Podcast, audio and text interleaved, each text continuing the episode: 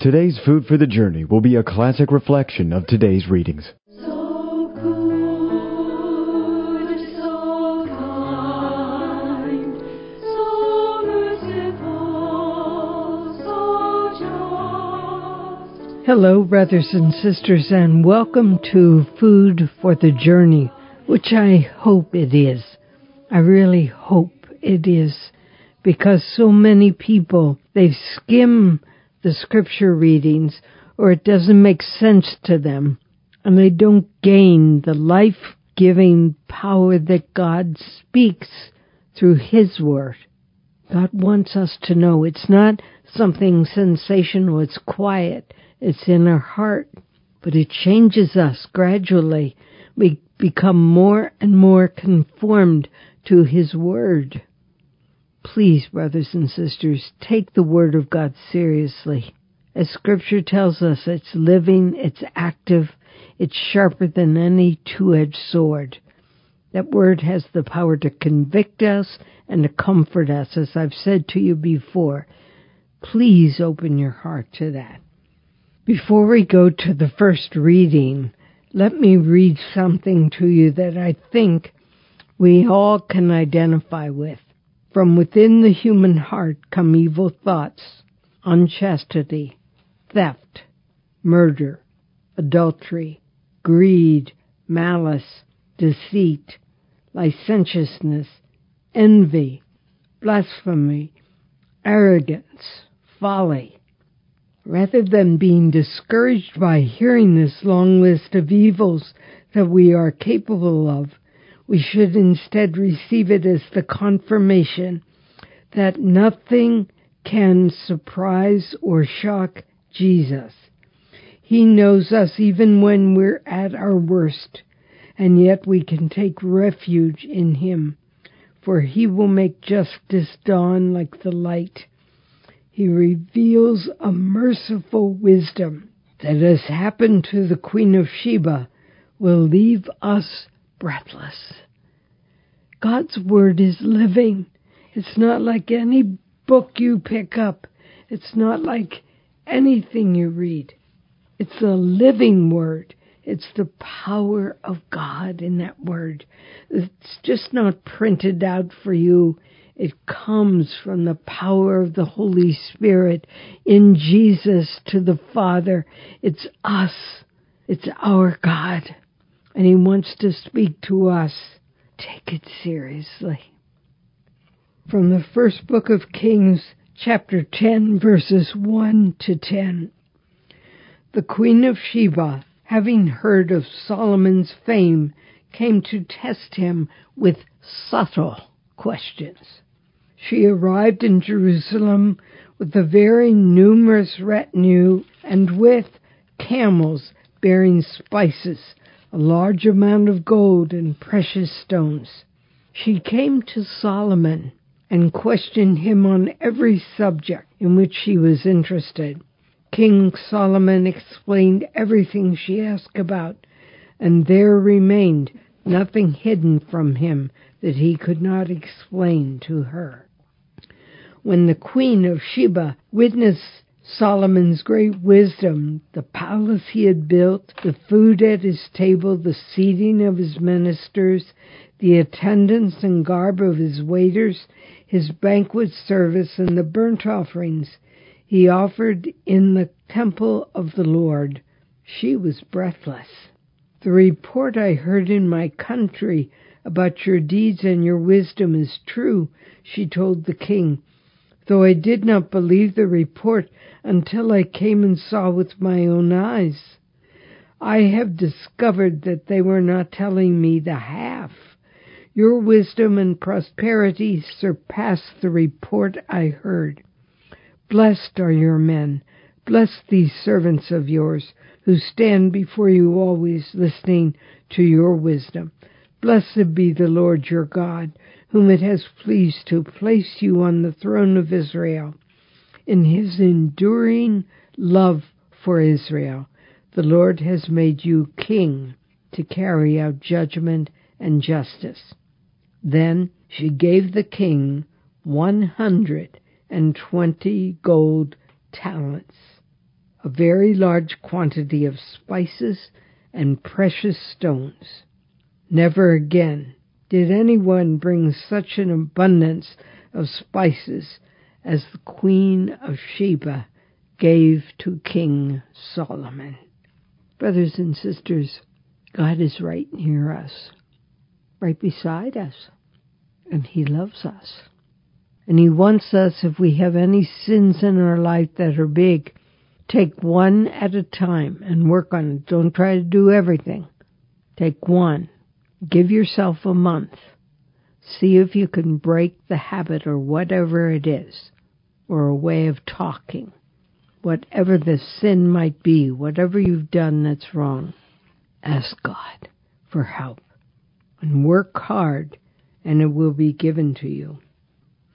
The psalm today says, The mouth of the just utters wisdom. Commit to the Lord your way. Trust in him and he will act. He will make justice dawn for you like the light. Bright as the noonday shall be your vindication. The mouth of the just tells of wisdom, and his tongue utters what is right. The law of his God is in his heart, and his steps do not falter. The salvation of the just is from the Lord. He is their refuge in time of distress, and the Lord helps them and delivers them.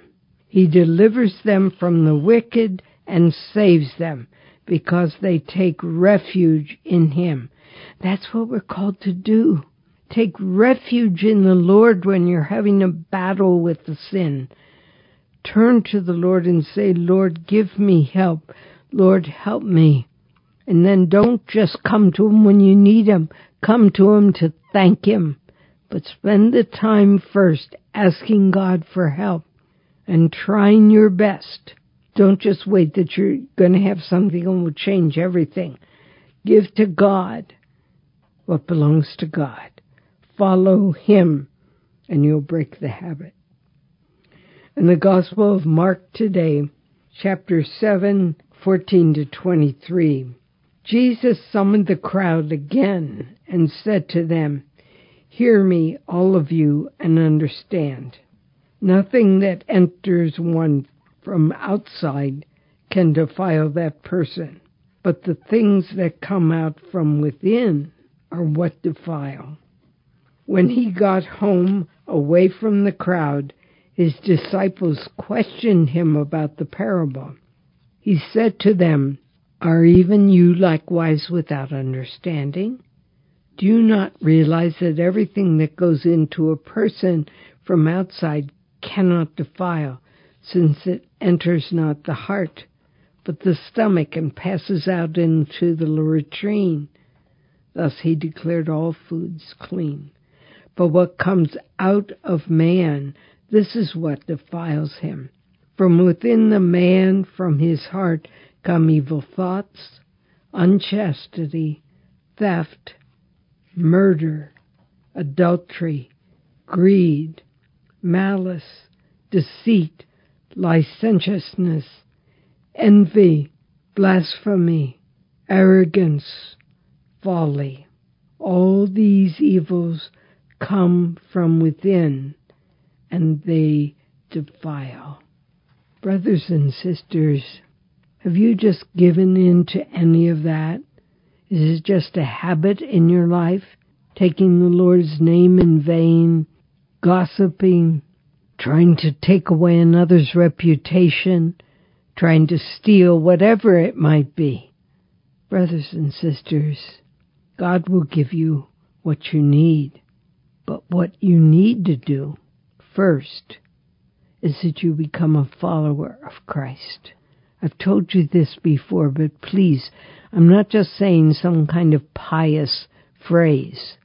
I'm really asking us to commit ourselves to come before the Lord and say, Lord, I want to follow you. And I know I'll make mistakes, but I'll keep trying. I want to follow you. Help me to listen to you, however that comes to me. Might be something I hear on the radio or the TV. Who knows?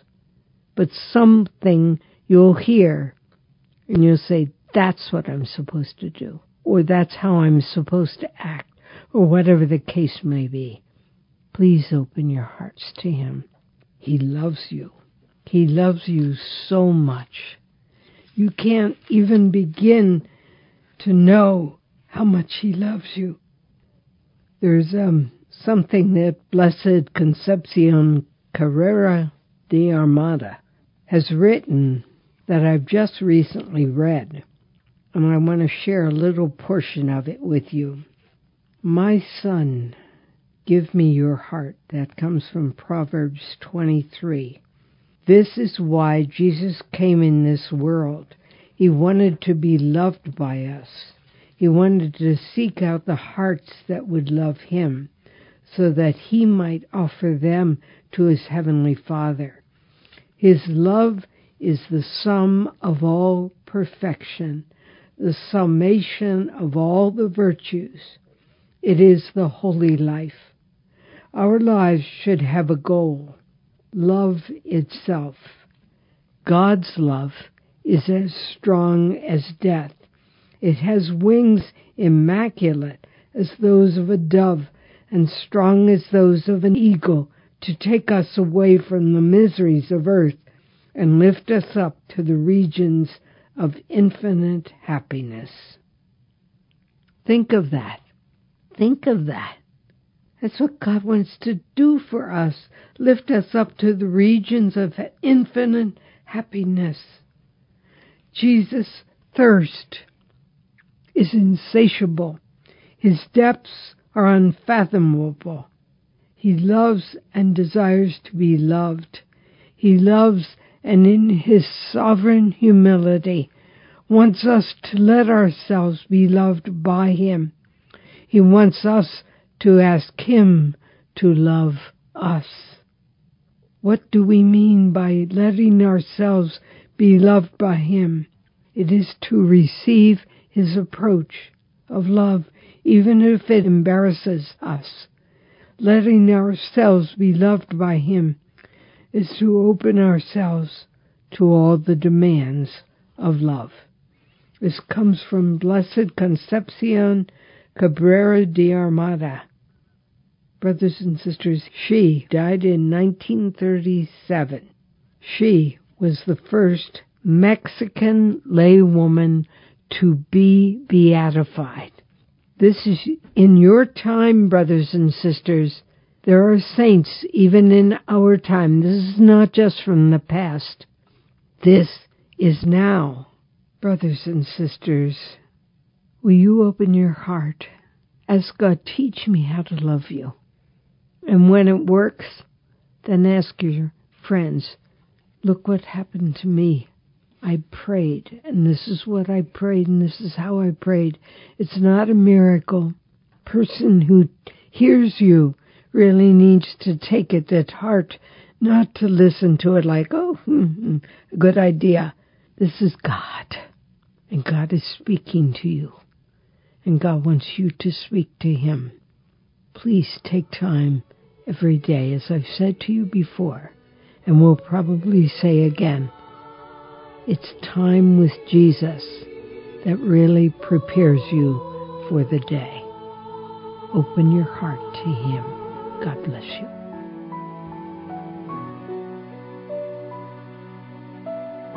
Mercy is at the heart and the center of God's love for us. To help you encounter God's mercy, I want to offer you a free copy of my booklet, Captured by Mercy.